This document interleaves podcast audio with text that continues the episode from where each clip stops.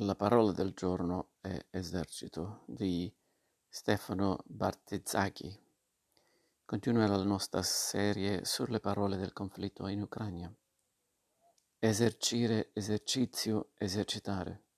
Esercitarsi, esercitazioni, esercito.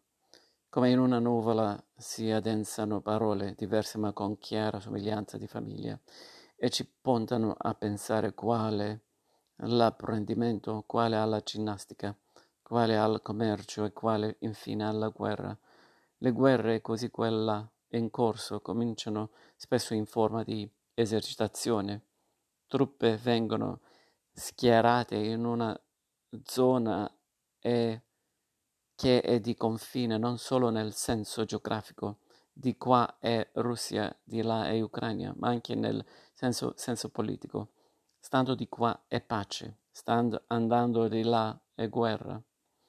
La parola esercito in origine designava proprio la rivista militare, lo schierarsi, il dispiegamento di forze che esercisce, esibisce la sua pronta disponibilità. Non è facile stabilire se la locuzione Dio degli eserciti, ricorrente nell'Antico Testamento, si riferisca davvero agli eserciti di Israele o a meno pugnacci, schiere celesti e terrestri. È solo del, dall'italiano del Trecento che la parola esercito, esercito ha cominciato a specializzarsi nel suo senso militare. Sino ad allora quel che chiamiamo esercito si diceva oste e in Dante esercito significa per lo più moltitudine.